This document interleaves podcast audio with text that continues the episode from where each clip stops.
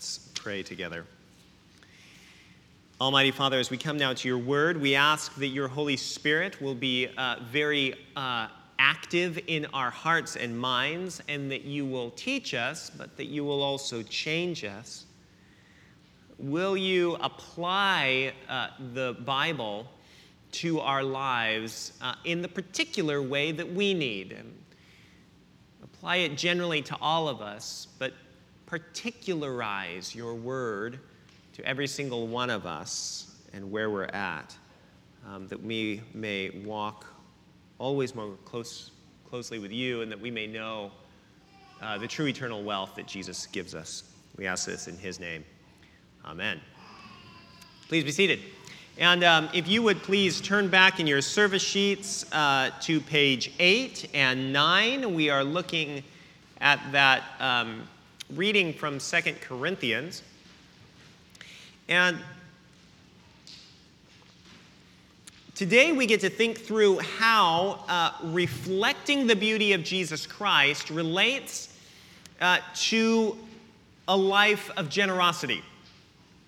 Uh, here at Emmanuel, we talk a lot about the beauty of Jesus Christ. It's right in the heart of our mission statement. Uh, we talk about how, as a church, we exist uh, to see the beauty of Jesus Christ together and to describe the beauty of Jesus Christ together, and also to reflect the beauty of Jesus Christ. And one of uh, the, uh, f- the, the focus for today is we need to think about how reflecting the beauty of Jesus Christ leads us in, in giving. Um, now, here's the thing whenever church leaders start talking about money, um, there's always uh, some questions that come up. And, um, and, and, some people, not everybody, but some people will get a little uncomfortable with that. Um, some people, for instance, have been uh, deeply burned by church leaders who are always asking for money. Uh, if you've been around here at Emmanuel for a long time, I, I, I hope that's not the sense that you've gotten. Other people have been spiritually abused, and, and I use that advisedly, but that's what it is spiritually abused by uh, profoundly heretical teaching that centers on money. Uh, others, yet again, um, actually really, really want to give, but they find any talk about giving really discouraging because, as much as they want to give, um, there are very real financial uh, pressures that um, that, that, just make it uh, just extremely difficult. And then, once again, there are other people who see money as just fundamentally a private thing and, and just not the business to be discussed in church. Now, I don't know whether you fell into any one of those categories or none of them at all, um, but here's what I want to point out right away. This reading from Second Corinthians, which is governing our discussion today, um, this reading is not in the first instance about our wallets. It, it has to do with money, absolutely it does. But it, at the first instance, it's about our heart.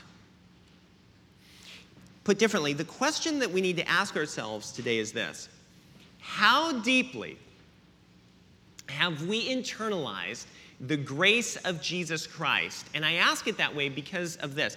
The more deeply we internalize Jesus' grace, the more free we will be to live a life of comprehensive generosity, not just um, not merely financial giving, though importantly financial giving, but a whole life of generosity. So, um, this text is going to be more than just about giving and, and amounts. In fact, um, the Bible is very, very clear that you can give an enormous amount of money but still have a heart that is not profoundly generous and it is not reflecting the beauty of Jesus Christ. On the other hand, you can give a very, very small amount. But but that even that little small amount can be um, the evidence of a heart that is completely given over to Jesus Christ because of his grace and is profoundly reflecting Jesus' generosity, and it is a delight to the soul of Christ himself. So the question is not so much, um, you know, how much do I give? The question that we need to wrestle with today is uh, do I have a giving heart that's shaped by Jesus? And therefore, let's look at this passage and you'll see how uh, Paul is addressing this heart issue and how it, uh, as the Lord does this transforming work in our heart, it relates to the life of generosity. T- t- take a look at the text. Uh, let me set the reading up quickly. There are um, three groups that you need to be aware of in order to understand this reading pages 8 and 9. Um, the Apostle Paul is the writer of this letter uh, to the Corinthians, and he is in the process of raising money for a group of Christians in Jerusalem who were really, really struggling. There had been a famine in uh, the area around Jerusalem, and so Paul is, in, is in, traveling around um, running a relief effort for them. And he's writing this letter to a group of Christians in the city of Corinth. That's why we call it the, the letter to the Corinthians. Corinth is in southern Greece. So, a long way from uh, Jerusalem. And the Corinthians, as far as we can tell, most of them were kind of comfortably middle class. And it appears that the church at Corinth, um, uh, they, they like to they like to talk big. They like, it appears that this church really liked to talk big about almost everything, but they particularly like to talk big about giving. Um, they were pro generosity, they liked giving to good causes. Um, however, uh, they had committed, uh, like a year before this, they had committed to uh, raising money to support the Christians in Jerusalem, but then their, their giving, their actual giving, had lagged behind their rhetoric about giving. And now Paul is writing to them saying, hmm, we need to, uh, we, we, need to catch up with your ideals, Corinth, because you, you made some commitments and you need to follow through with them. Now, we'll come back to the Corinthians, but Paul also, very importantly, talks about the Macedonians. Macedonia was in the north of Greece, still is. And the Macedonian Christians were kind of the opposite of the Corinthians. So the Corinthians had resources, the Macedonians were poor. The Corinthians talked a lot about all kinds of things, but the uh, Macedonians were marked by action. They gave. And so now Paul writes to the Corinthians and he says, Listen, Corinthians, um, I love you. You guys are impressive. You're impressive in everything you do. Verse 7, you excel in everything. Then Paul says, But I got to tell you, um, you could learn a thing or two from your poorer brothers up north in Macedonia. Take a look at the reading. Because here's what I want to do for the next few minutes I want to show you three odd things about the Macedonians and three odd characteristics of their generosity. And then when we talk about these three odd characteristics of their generosity, then we'll talk about what it is that drove the Macedonians to give so generously. Here's the first odd thing about the Macedonian practice of giving for the Macedonians, giving was a joy, not a duty. Take a look at verse 1. Paul says, writing to the Corinthians, We want you to know, Corinthians, about the grace of God that was been given among the churches in Macedonia. For in a severe test of affliction, here it is, their abundance of joy and their extreme poverty have overflowed with a wealth of generosity on their part. And then skip to verse 4. Paul says, the Macedonians have been begging us earnestly for the favor. Interestingly, that word favor is in the original, it's grace, for the grace of taking part in the relief of the saints. Okay. Um, I want you to think about uh, giving, what, what, your experience of, of giving. And, and um, I was thinking about this week. Imagine you're in Bryant Park, because every time I'm in, I'm in Bryant Park, this happens to me. Um, imagine you're in Bryant Park and you're walking along, and then somebody uh, very earnest comes up to you and stops you and wants to talk to you, and you're too polite to just walk around them. And so you start talking to them, and they tell you about um, a, a, a, terrible thing happening somewhere in the world, right? And, um, and, and it's a terrible thing that you care about, and so your heart is kind of tugged. And then um, at the critical moment, because they're good at what they do, right at the critical moment, they say, Don't you want to give to this important cause? And you're sitting there and, and, and you're like, well, of course I want to give to this important cause. And then you have an awkward interaction with yourself and possibly with them. Now, imagine in that situation, I don't know if that happens to you. It happens to me every time I, I go to that place, which I love. But, anyways, imagine you, you, imagine you give. There on the street corner, you, you, you give to, to some reputable charity. Why are you giving in that moment? What's your motive? I expect that there's a lot of answers to that question, but tell me if you think I'm right. For a lot of us, it seems to me that in that moment, very likely we are giving, if we do, we are giving out of a sense of duty. We are often giving maybe out of a sense of guilt. Uh, maybe we're giving because we don't really want to make eye contact, eye contact with this person and say, No, I'm not going to. Um, we, we are giving in that moment, many of us, in one way or another, because somehow, some way, we sort of feel like we should. Now, whatever you think about that, maybe you would have a very different response to that. Here's the point the Macedonians gave differently. The Macedonians gave not out of a sense of duty or should or guilt, but out of a sense of joy. It was something that they wanted to do. In fact, you get the sense as you read through the book that Paul doesn't really want to ask them to give. He, it almost seems like Paul's a little reluctant for the Macedonians to be involved in giving. Um, he's looking at the Macedonian Christians. They are poor. Paul doesn't want to burden them. But then then the Macedonians hear about what Paul is up to. They hear about uh, Christians in Jerusalem who are suffering, and they rejoice at the privilege of giving to them. And they come to Paul, and they, it appears that they confront Paul. And they say, Paul, don't exclude us because we're poor. We want to give. They say, Paul, don't stand in front of our joy. We want to give. They give out of joy. What explains that? Well, we'll come back to that question.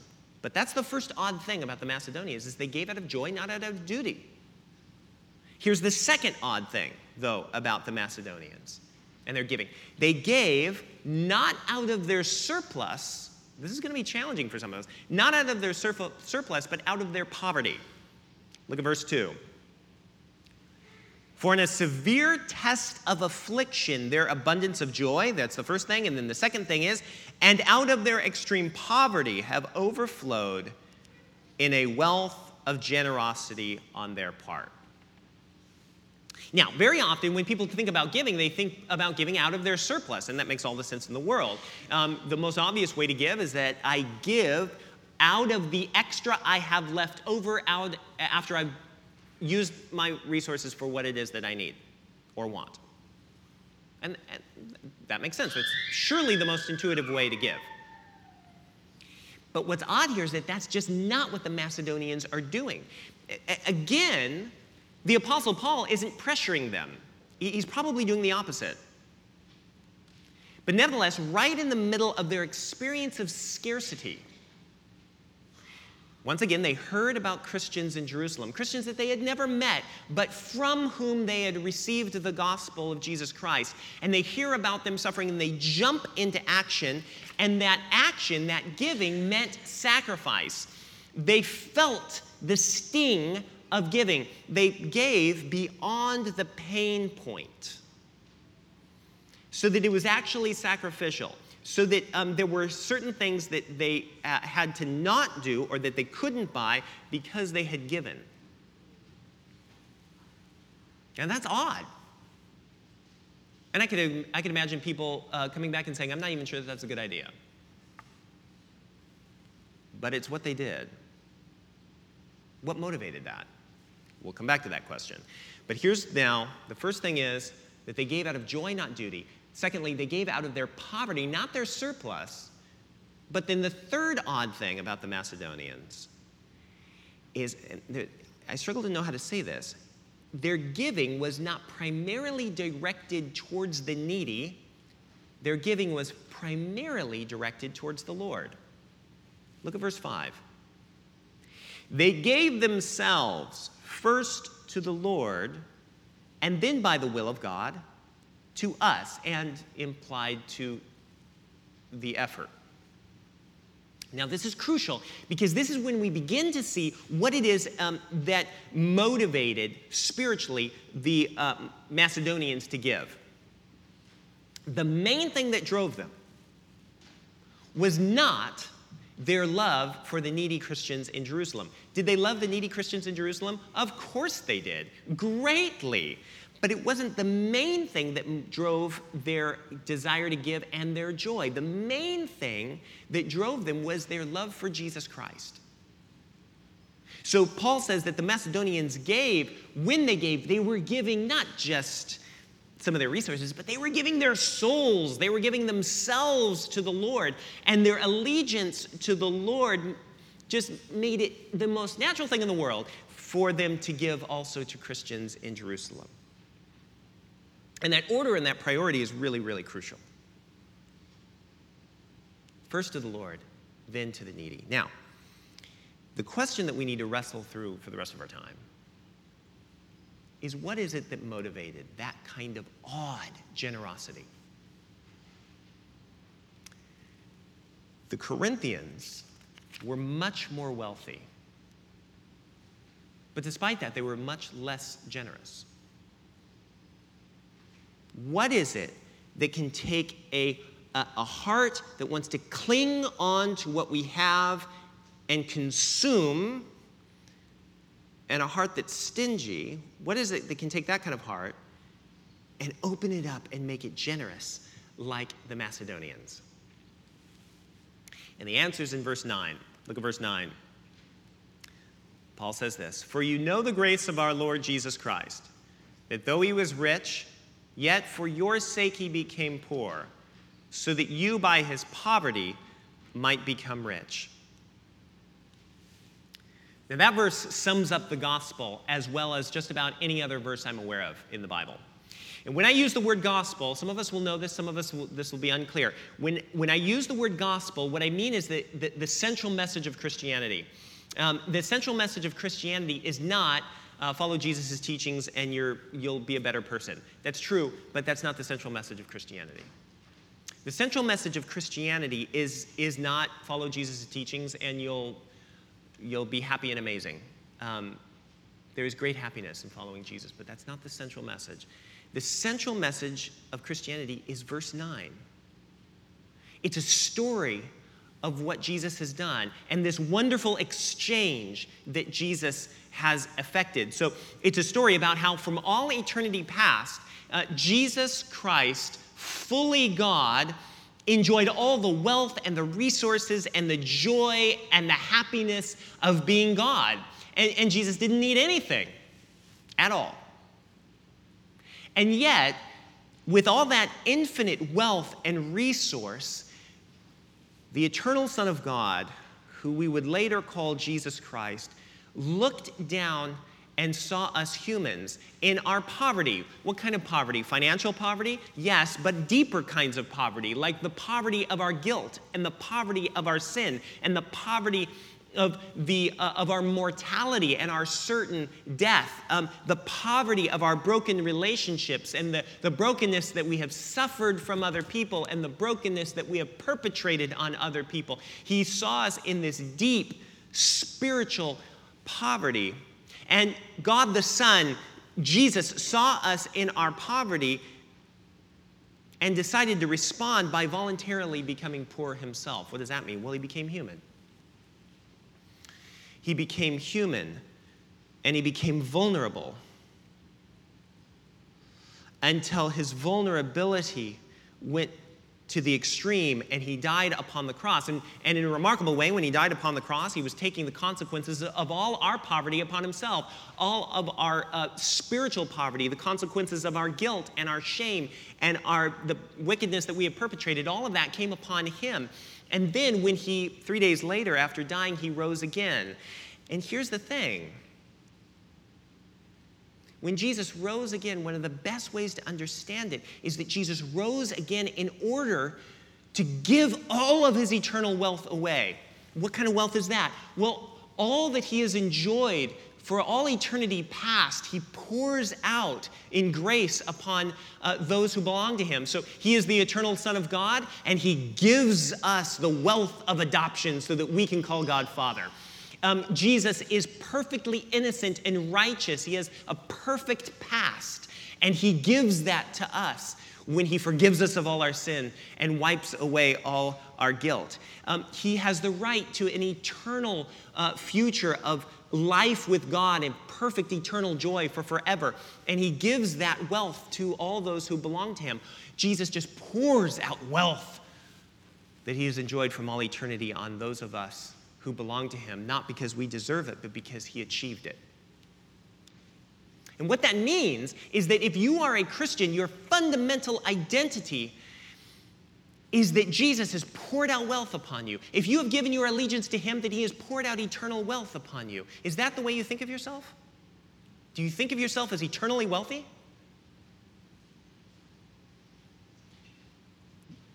If you're a Christian, then by definition, you are a beneficiary of, of infinite generosity. And if you hear that story and it just kind of uh, just sort of ricochets off your heart, if, if, you hear that story and you're like, eh, eh, eh, I'm, not, I'm unmoved, I'm unmoved. If, if that's where you're at, then with, I, I, I would just want to say this, and uh, this is a tough thing for me to say, but I, I say it, I hope in kindness. Um, that may be an indication that, that you're not, you do not yet belong to Jesus. And I say that to invite you to, to give Jesus your spiritual poverty and receive his eternal wealth and give him the deepest allegiance of your heart. And you will know eternal wealth for forever. And it's just, it's so precious that to miss it is eternal tragedy. Now, keep all this in mind and, and let's come back to giving.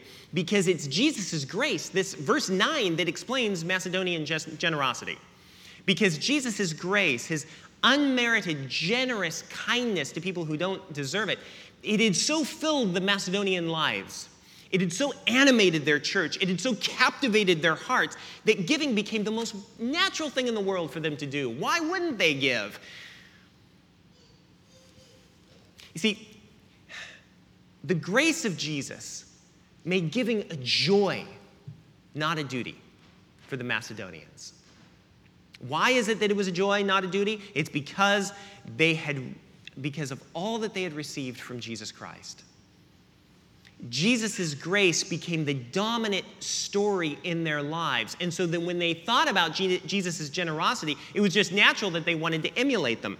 Um, imagine right now a, a young girl watching World Cup and she, she watches some of her heroes Uh, in, in, the World Cup, and then at some point she throws off the TV, she grabs her football or soccer ball, whatever it is that we call it, and runs out to the park and starts practicing. Why? Because she wants to emulate her heroes. She's been captivated by the story of that match, and she goes out and she emulates it, and you don't even have to explain why she emulates it because you just know if you've ever had that experience at all of being compelled by something. And that's what the Macedonians would say. They would look at you and you'd say, Why, why are you so joyful in giving? And they'd say, Have you heard the story of Jesus? I shouldn't have to explain it. It's just natural. I want to emulate his kindness and generosity. It's a delight. But then, secondly, the grace of Jesus also explains why it is that the Macedonians could give despite their poverty. And this one might be a little more tricky. Remember that the Macedonians had internalized Jesus' grace, and therefore they did not fundamentally think that they were poor. They knew that they didn't have much in the bank account, but poverty was not their primary identity. Their primary identity was that in Jesus Christ, they are beneficiaries of eternal wealth. They knew that they had a Father in heaven who is not short of cash. And they knew that they had a Father in heaven who had given his Son to, eter- to uh, uh, fetch them home eternally. And therefore, they had a Father who loves to take care of them. They knew that they had an eternal future that is secure. And that meant that they could live life in the midst of the realities and the nitty gritty of this world and the difficulties of paying bills. They could live more free than most wealthy people ever can. Do you see verse 15 quoted there? Verse 15, very at the end, there's these inverted commas, those quotes. That quote comes from, you know, it says that those who gathered much didn't have too much, those who gathered little didn't have too little. It comes from the book of Exodus. And the story is Israel is deeply poor. They're in the desert. There's no food, but the Lord gives food to them every single day, uh, gives them daily bread. Not too much, not too little, just enough. And through that, they get to learn uh, dependence upon God. And in that story, those who were trying to hoard daily bread, have, uh, they, they were trying to collect more bread than they needed for that day, that was a sign of self reliance, not God reliance. Now, bring that to the Macedonians because what happened is the Macedonians had high confidence in God's goodness, and that set them free to give even into sacrifice. Now, this is where um, I, we all need to walk carefully here, okay? So, can we walk carefully for a few minutes? Um, I need to say a, a, a, bunch of things that are going to sound almost contradictory, uh, but they're not. Let me try. On the one hand, hoarding wealth, particularly when it is driven by fear and anxiety, can be a sign of self reliance and not God reliance, and it can be a sign that you are, a, you are in spiritual slavery to money. Jesus wants to set you free. On the other hand, does that mean that saving is a bad idea? No. Everyone here should be saving.